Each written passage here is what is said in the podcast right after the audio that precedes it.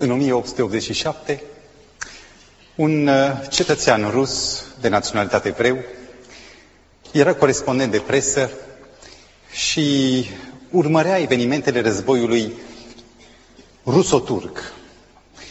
Într-un moment de răgaz a plecat prin Afganistan, a urcat în India, apoi a urcat până în Tibet și s-a oprit la o mănăstire budistă, la Mugvek. Și acolo a aflat cu surpriză că la Lhasa, capitala e, Tibetului, există niște manuscrise speciale în limba Pali în care îl prezintă pe Iisus Hristos ca ucenic budist, explicând astfel anii pierduți ai lui Hristos.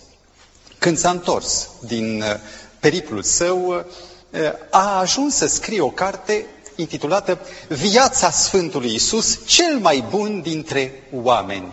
Și cartea s-a vândut ca pâinea caldă încât au mai fost nevoie de încă 8 ediții. Ce spune în carte? La 13 ani, Isus, după obiceiul iudeilor, zice cartea, trebuia să se însoare. Și pentru că băiatul era curtat de mulți și pentru că vrea totuși să, ă, să facă altceva, a fugit de acasă. Un scenariu cam prea romantic pentru Palestina. Și unde s-a dus? Ca să învețe legile Marelui Buddha. A trecut dincolo, a ajuns la râul Ind, acolo a stat și a învățat vedele, a descoperit vedele. Șase ani de zile a învățat să scoată demoni, a învățat să predice, să vindece nenorociți. A ajuns până la Gange, la Benares.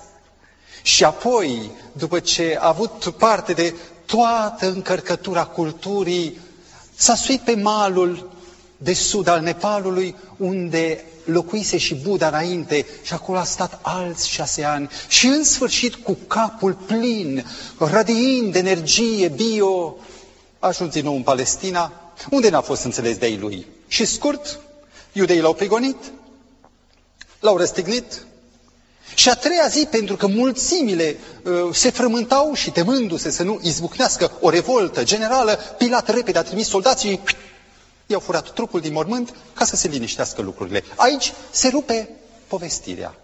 De unde știe Notovici această istorie? Și că atunci când își rupsese piciorul, o altă dandana, a venit chiar Marele Lama să-i povestească și un alt lama îi traducea pe limba lui. Istoria aceasta te surprinde. Pentru că Iisus Hristos nu apare deloc evreu, ci apare un guru. Nu există înviere, pentru că i-a furat trupul doar. Nu există niciun Mesia.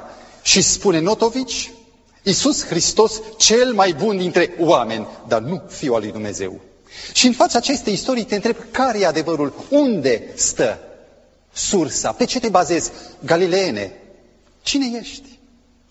Avem aici pe Nicolae Notovici și avem aici Evangheliile. Pe care sursă să te bazezi? Ah, dacă ar fi știință, dacă ar fi e, fizică, matematică, dacă ar fi geografie, biologie, te-ai baza pe fapte științifice. Un fapt științific este acela care este măsurabil și repetabil. Dar faptul istoric pe care se bazează istoria nu e nici poți să-l învii pe Ștefan cel Mare să-l repeți, să-l măsori. Nu e nici repetabil, nici măsurabil. Și atunci, în istorie, pe ce se bazează adevărul? Suntem într-un caz de istorie și adevărul se bazează pe credibilitatea izvoarelor, pe calitatea mărturiilor. Și o mărturie, ca să fie acceptabilă, trebuie să aibă vechime, doi, autenticitate și trei, trebuie să se potrivească în acel așa numit cadru istoric. Să mergem la izvoarele lui Notovici. Ce șanse avem? Nici măcar el nu le-a văzut. El stătea cu piciorul umflat în pat și citea Marele Lama. Nu avem niciun acces la ele. Ce putem ști despre vechimea, despre autenticitatea lor? Zero.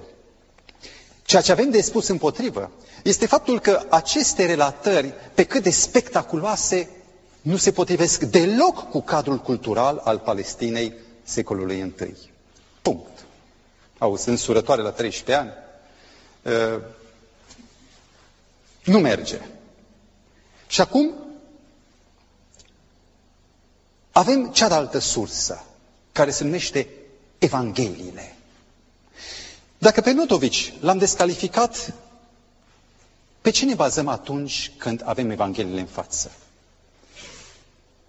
Matei, Marcu, Luca, Ioan. Doi dintre ei au fost apostoli ucenici ai Domnului Hristos. Au fost martori de prima mână. Iar ceilalți doi au fost ucenici ai lor, și anume Marcu a fost ucenicul lui Petru, iar Luca, singurul neevreu din toți autorii Scripturii, el a fost grec și a fost medic, doctorul Luca. Și el a fost ucenic dintre neamuri, ucenic al lui Pavel. A văzut totul și a raportat totul. Haideți să abordăm temeinicia acestor patru surse pe care ne bazăm cunoașterea și descoperirea chipului Galileanului. Și pentru aceasta vă propun să facem un prim lucru. Să descoperim cu uimire că există profeție. Vechiul Testament, prima mare jumătate a Scripturii, nu are alt subiect decât să vorbească despre Isus Hristos. Bine, nu vorbește așa cum vorbește Evanghelia, îl zărește de departe, vorbește ca în ceață. Știați dumneavoastră că există în aceste patru evanghelii peste 300 de profeții care se împlinesc perfect cu Isus Hristos. Este uimitor în această minunată carte, în cartea lui Daniel, Ni se vorbește despre data când trebuia să vină Mesia, șapte, zeci de săptămâni să treacă de la darea poruncii pentru rezidirea Ierusalimului. Profetul Mica vorbește despre nașterea lui în Betleem, cu 700 de ani înainte. Isaia, în același timp cu Mica, vorbește despre nașterea lui din fecioară. Profetul Zaharia, cu 400 de ani înainte, vorbește de faptul că el va fi vândut pe 30 de arginți. David, cu o mie de ani, vorbește despre răstignirea Domnului Isus Hristos, la data când nu exista încă concepția, noțiunea de răstignire și de cruce. Tot în psalm se vorbește de faptul că cămașa lui se va trage la sorți. În Psalm și Isaia vorbesc despre învierea lui Iisus Hristos. Marele capitol 53 este imens. Este piatra de referință a tuturor profețiilor mesianice. A fost un, un uh, matematician creștin, Peter Stoner, care a publicat în 1976 un anumit calcul în revista Science Speaks, știința vorbește, și a demonstrat că pentru numai opt profeții ca să se împlinească în viața aceleiași persoane din cele 300, doar opt, ar fi o probabilitate atât de imensă, circa 1, o șansă, la 10 milioane de miliarde.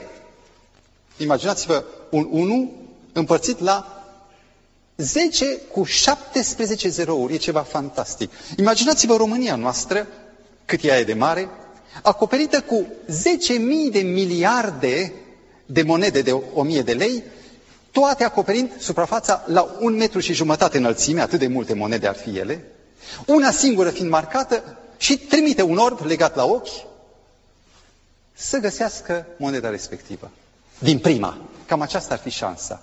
Vă dați seama, dragii mei, că dacă toate profețiile se împlinesc atât de extraordinar, în aceeași persoană a Galileanului, eu mă plec și îmi dau seama că Evangheliile sunt o împlinire, istoria împlinește previziunea a tot știința lui Dumnezeu. Stai, stai, ar putea să spună cineva. Evangheliile poate că au fost scrise mult mai târziu, călugăriau timp. Și pot să ticluiască faptele în așa fel încât să se potrivească cu profețiile. Nu e așa că ar fi ușor? Împotriva acestei prezumții vinovate, chem ca martoră istoria.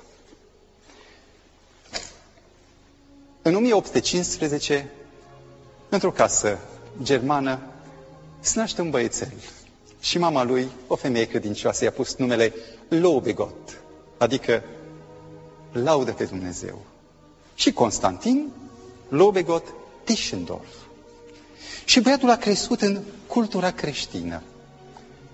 Când a fost la vârsta școlii, s-a dus la Leipzig, la universitate, până acolo încât uh, cu credința lui, cu credința lui, confruntându-se cu părerile oamenilor, cu părerile savanților, a ajuns să fie luat în râs. Cum? Tu mai crezi în Hristosul din Evanghelie? Aberant! La un moment dat, băiețașul, uh, surprins, uh, a spus, bine, dar faptele vorbesc altfel. Auzi, mai crede cineva în Hristosul Bibliei? Domnul profesor, faptele! Și profesorul a spus cu atât mai rău pentru fapte. Noi hotărâm ce e adevărat și ce nu. Documente? De unde? Că la data aceea nu existau decât câteva manuscrise din secolul V, cele mai devreme, timpurii, și multe în evul mediu care n-aveau atâta valoare. Și atunci, Lobegot, rușinat în fața clasei, și-a putut joc profesorul.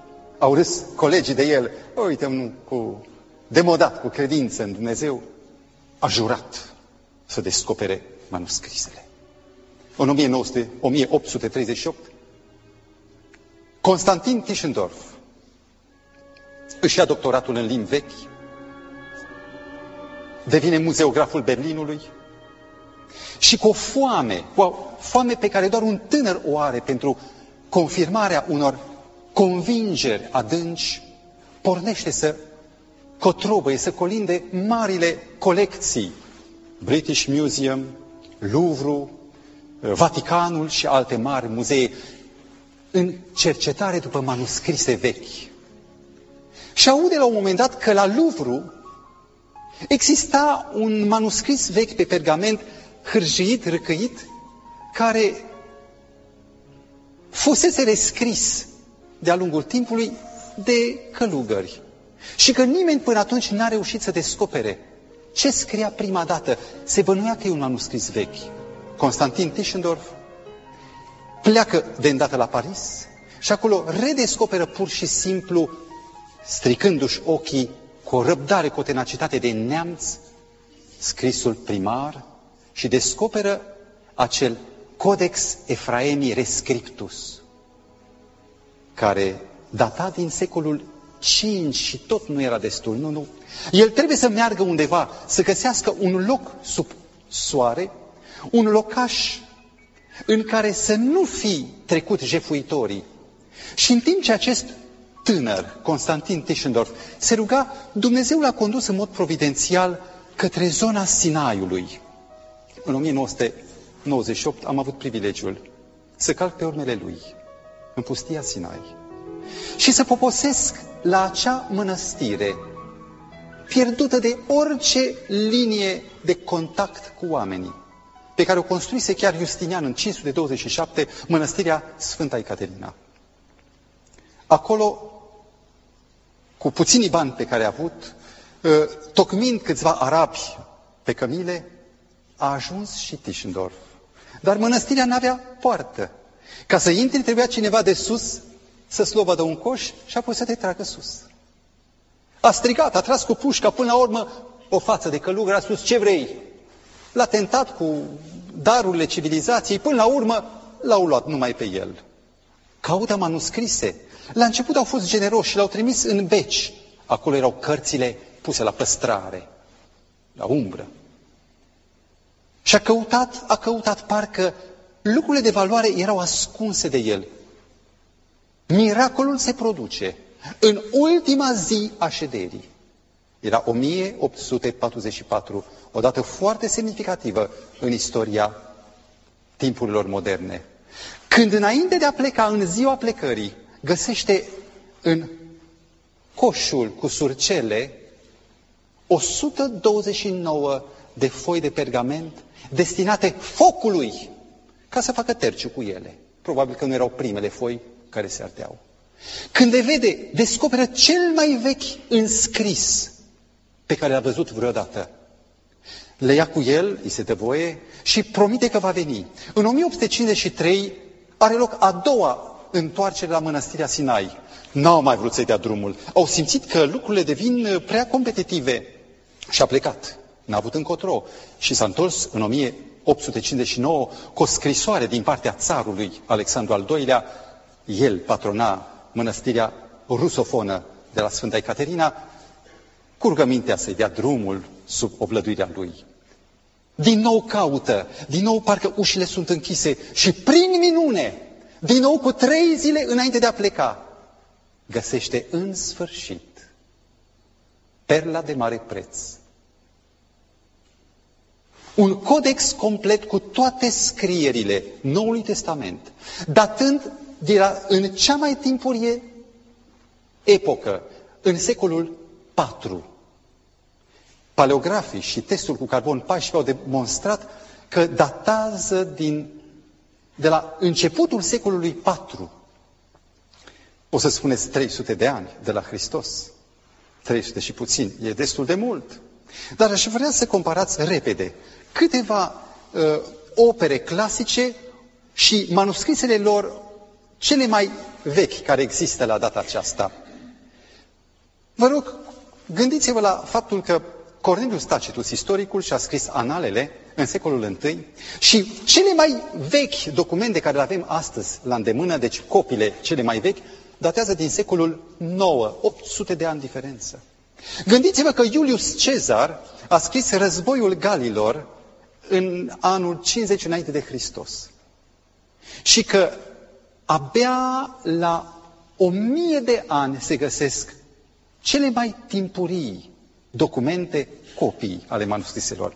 Aș putea spune de Thucydide sau Tucidide, care a scris istoria la 400 de ani înainte de Hristos și cele mai vechi manuscrise se află la o perioadă de 1300 de ani după aceea. Aristotel și-a scris metafizica în 340 înainte de Hristos, iar cele mai vechi documente după găsite, deci sunt după 1400 de ani stârnite de evenimentul de la Muntele Sinai, de la Sfânta Ecaterina, două gemene de la Cambridge se hotărăsc să meargă și să scoate la lumină mai mult. Auzi, două femei între călugări. A fost imposibil, o barieră de netrecut. Și aceste două englezoaice au stăruit până când au rupt bariera și, căutând pe urmele lui Tischendorf, au descoperit traducerea siriacă a Noului Testament, care data din circa 180 după Hristos. Deci perioada cea mare de 300 de ani s-a înjumătățit. În 1917, uh, un călător englez prin Egipt a cumpărat de la un anticar egiptean niște fâșii de papirus în care fusese înfășurată o mumie și printre ele se afla și un peticel, cât palma unui copilaș, șase pe nouă. Și când a ajuns în Manchester, l-a vândut unui alt anticar, John Ryland. 20 de ani au stat în anticariatul lui, până când în întâmplare un cărturar, în 1936, se uită peste ele și uimitor, aceste documente dovedeau că sunt extrem de vechi, mai vechi decât toate câte au fost. Uimiți-vă, Carbon 14 demonstrează că ele datează din timpul împăratului Traian sau cel târziu Hadrian, adică 117-125. Când Ioan își scrie Evanghelia sa la sfârșitul secolului I, deja existau copii în Egipt. Este incredibil acest lucru.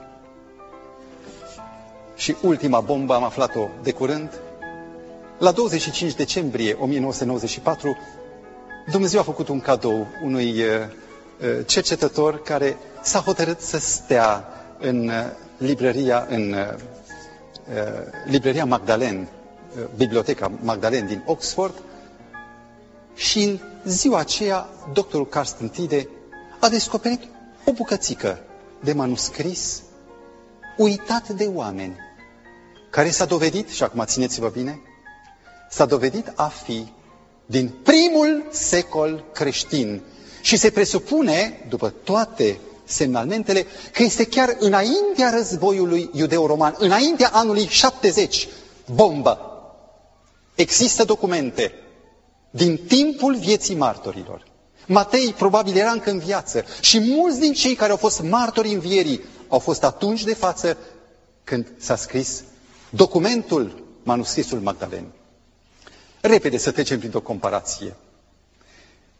Dumnezeu a făcut ca în perioada Aquarius, care a vrut să-L șteargă pe Hristos din mintea civilizației, a făcut Dumnezeu ca manuscrisele să se înmulțească la așa un număr mare, a ajuns la 22.700 de exemplare, fragmente sau lucrări complete ale Noului Testament. Comparați, vă rog, cu 643 de exemplare, copii ale Iliadei, cu numai 10 ale de Belo Gallico de Cezar, ale războiului Galilor, cinci lucrări totale ale lui Aristotel. Nu sunt mai multe în lume decât cinci manuscrise vechi pentru Aristotel. Și Tacitus, Cornelius Tacitus, nu are decât două. Și Evangheliile au 22.700. Nu este o veste bună? Iată un fragment pe care îl mărturisea cineva.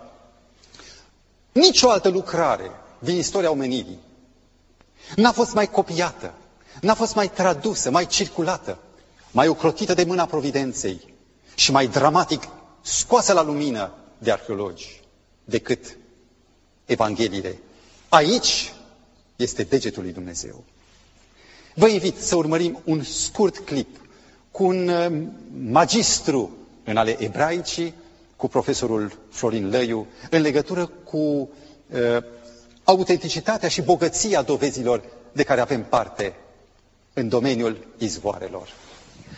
Vorbind despre documentele, despre manuscrisele care atestă vechimea istorică a Noului Testament, se știe că înainte de descoperirea tiparului, de inventarea tiparului, uh, s-au scris manuscrise și uh, cele mai vechi manuscrise ale Noului Testament pe care le avem la ora aceasta uh, provin din secolul IV al erei noastre, de pe timpul lui Constantin cel Mare.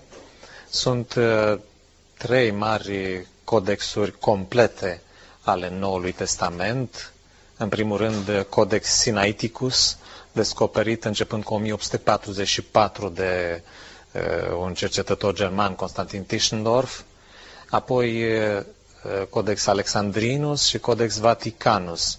Toate trei sunt foarte uh, utile pentru uh, critica textuală a Noului Testament și pentru atestarea vechimii acestor scrieri. Este vorba aici de niște codexuri complete ale Noului Testament. Există însă o serie de fragmente de manuscrise care s-au descoperit, care atestă vechimea scrierilor Noului Testament înainte de epoca lui Constantin cel Mare.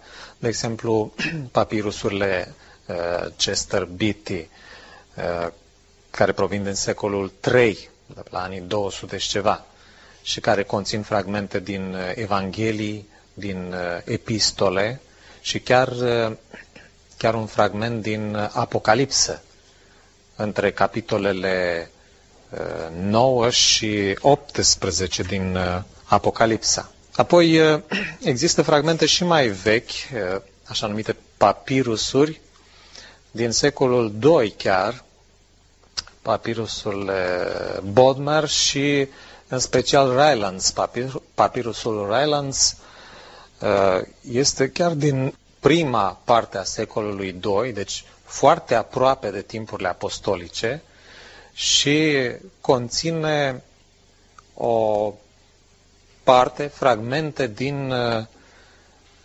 Evanghelia după Ioan, capitolul 18.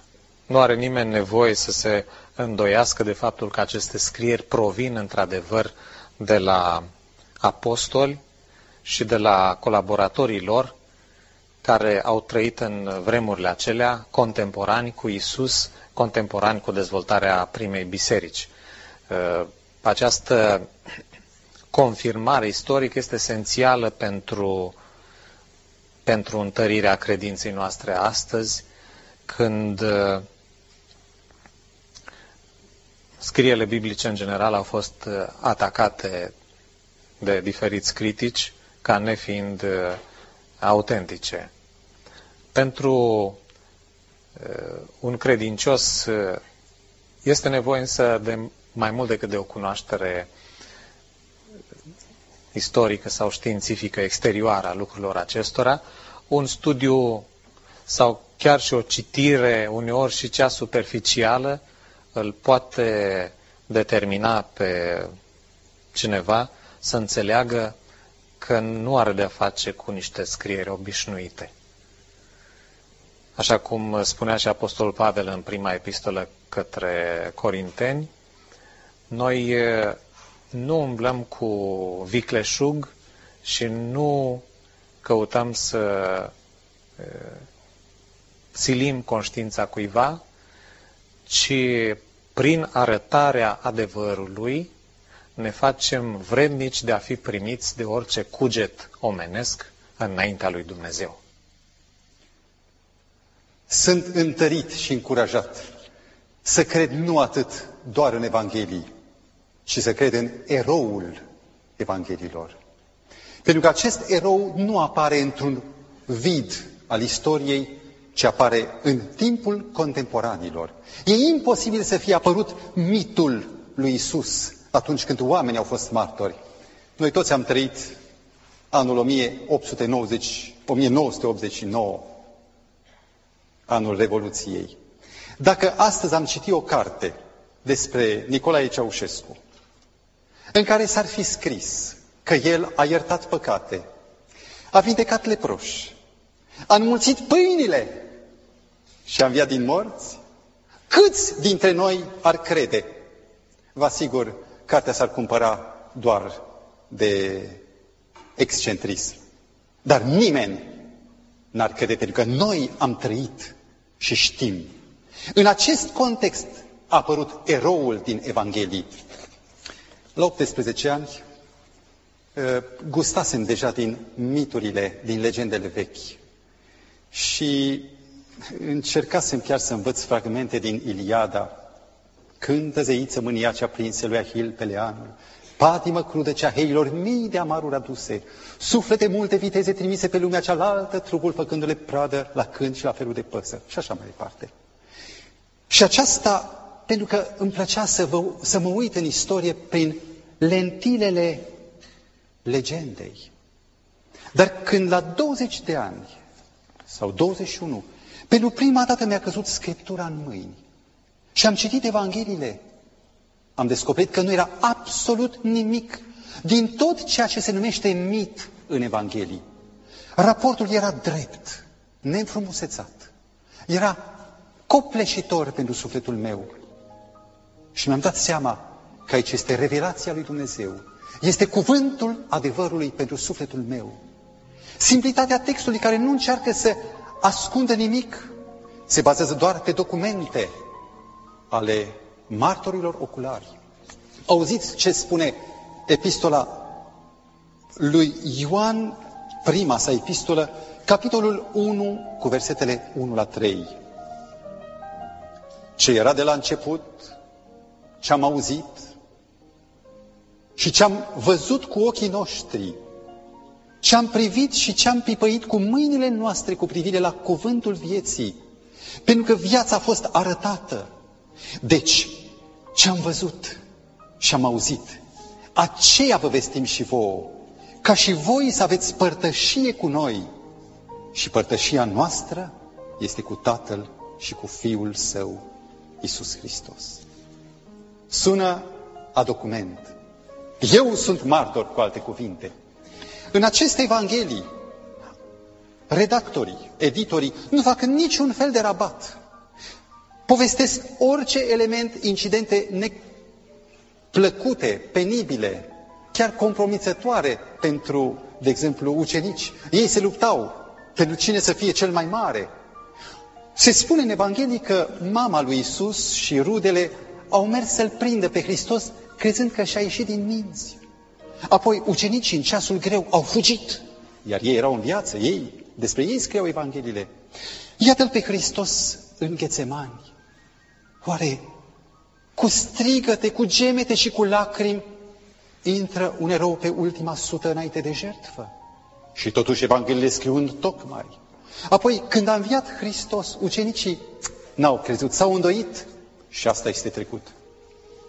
În decembrie 1840, osemintele lui Napoleon Bonaparte au fost întoarse din insula Sfânta Elena și aduse cu pompă, cu triumf, prin arcul de triumf al Franței, către Domul Invalizilor, acolo unde odihnesc toate figurile ilustre ale Franței.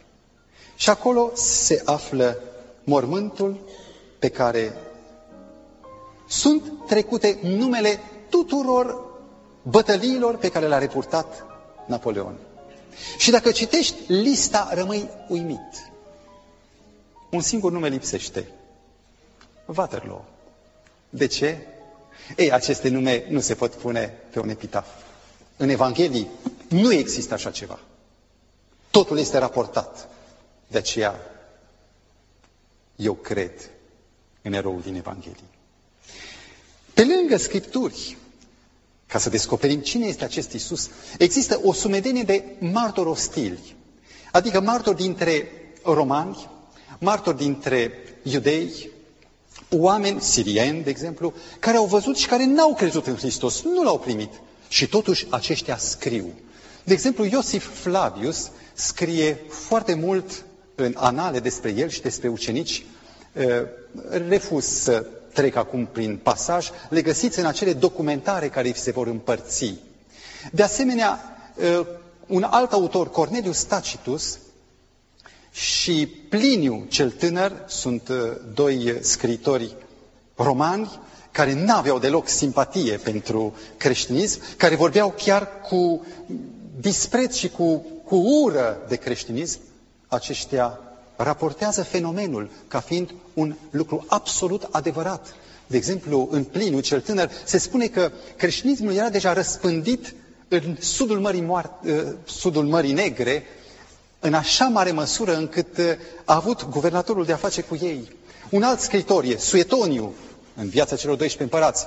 Este scrisoarea lui Mara Ben Sarion, care scrie către fiul său o scrisoare interesantă.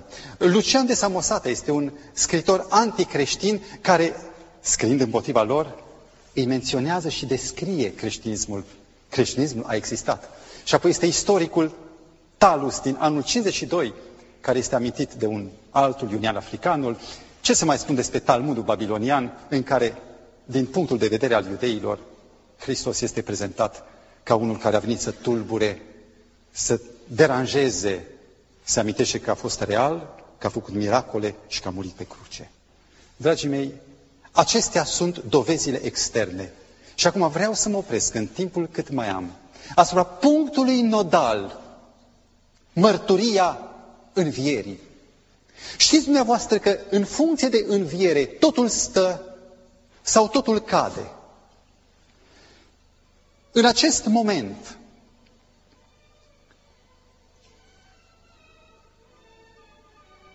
Când te uiți la ceea ce se petrece, descoperi că amploarea pe care evenimentul l-a avut atunci și efectele acestui eveniment au fost atât de puternice încât au generat un fenomen adevărat. Există, dacă ne uităm în urmă, cel puțin cinci argumente imense. Gândiți-vă, dacă n-ar fi existat învierea, cum puteau oare 11 lași care s-au încuiat în cămăruță să devină martorii învierii, să spună tuturor cu convingere? Gândiți-vă numai că acești 11 lași vorbeau unor uh, martori care au văzut evenimentele. Și martorii, examinând dovezile, se angajează cu toată inima, se convertesc în masă. Gândiți-vă că cei care n-au primit mărturia lui Hristos, opoziția, în loc să spună, ah, povești, copilărești, din potrivă, înnebuniți de furie, se năpustesc asupra celor care știau aceste dovezi, să-i nimicească pe ei și dovezile lor. Dragii mei, Un om simplu, ca pescarii din Galileea, nu mor pentru o idee. Poate moare un filozof pentru o idee, dar nu moare un om simplu. Ei văd, simt, pipăie și cred. Dar lucrul cel mai formidabil este că o mână de pescari, transformați din niște lași, devin cuceritorii Imperiului Roman. Ă, părintele neocriticismului Friedrich Paulsen scria următoarele lucruri. Faptul că apostolii, oameni din casa de jos, al unui popor disprețuit, poporul evreu, cuceresc și aduc la picioarele lui Isus puternica și semeața lume greco-romană, este cel mai uimitor eveniment înregistrat în istoria lumii. Ba mai mult există dovezi. În timpul acela, un consul roman, vărul împăratului, și anume Clemens Flavius, împreună cu soția lui, acceptă să fie decapitați, ea să fie uh, exilată, pentru că nu vor să se închine altcuiva decât lui Isus Hristos. Să fii consul și văr de împărat, trebuie să ai o dovadă, nu vorbe.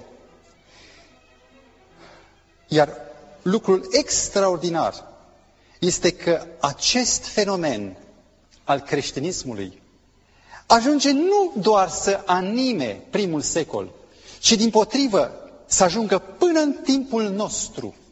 Iar astăzi să existe martori ca mine și ca tine.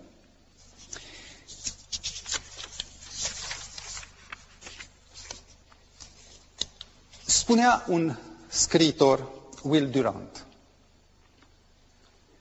nu există o dramă mai mare în cronicile omenirii decât priveliștea unei mâini de creștini batjocoriți și oprimați de succesiunea împăraților, suportând toate încercările cu o tenacitate îndrăjită, multiplicându-se liniștit, zidind ordine în timp ce dușmanii lor generau haos, înfruntând sabia cu cuvântul, brutalitatea cu speranța și în cele din urmă învingând cel mai puternic stat pe care istoria l-a cunoscut. Cezarul și Hristos s-au întâlnit în arenă și a câștigat Hristos. Dragii mei, sunt un om ca oricare, dar sunt martor a ceea ce, mai mult decât istoria și proba, a reușit să sape în sufletul meu. Ca unul care n-am cunoscut Scriptura, n-am cunoscut această frumoasă Evanghelie.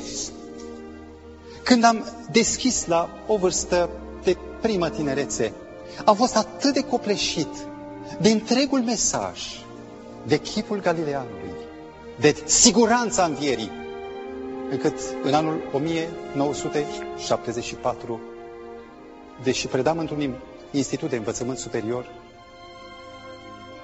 am riscat să fiu dat afară, să-mi pierd orice carieră, să devin măturător sau să înfund pușcăria.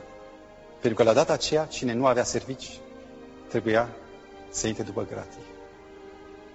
Dar bucuria a fost atât de mare și de bordantă, încât am fost fericit să merg înainte. O colegă de liceu, la data aceea cercetătoare în fizică, Agata, când a auzit de situația mea, că pentru religie mi-am pierdut o carieră strălucită, a spus, nu se poate, omul ăsta sau este nebun, a nebunit. Sau este șmecher, a dat o, de o sursă de bani și vrea să ia mai mult decât de la profesorat, sau este un adevăr. A vrut să mă vadă după 10 ani de nevedere. Și surpriza a fost că după ce m-a pus la colț prin toate întrebările și ne-am despărțit, a rămas pe gândul și a spus aici trebuie să fie ceva. La ora actuală, această cercetătoare în fizică, datorită confruntării cu un martor nevrednic al siguranței Evangheliei, al încântării pe care Hristos poate să o toarne în inima mea, este și ea o creștină cu totul dedicată. Și aș vrea să închei această întâlnire, să zicem ultima mai grăbită, vorbind despre o întâmplare petrecută în Kiev, 1921.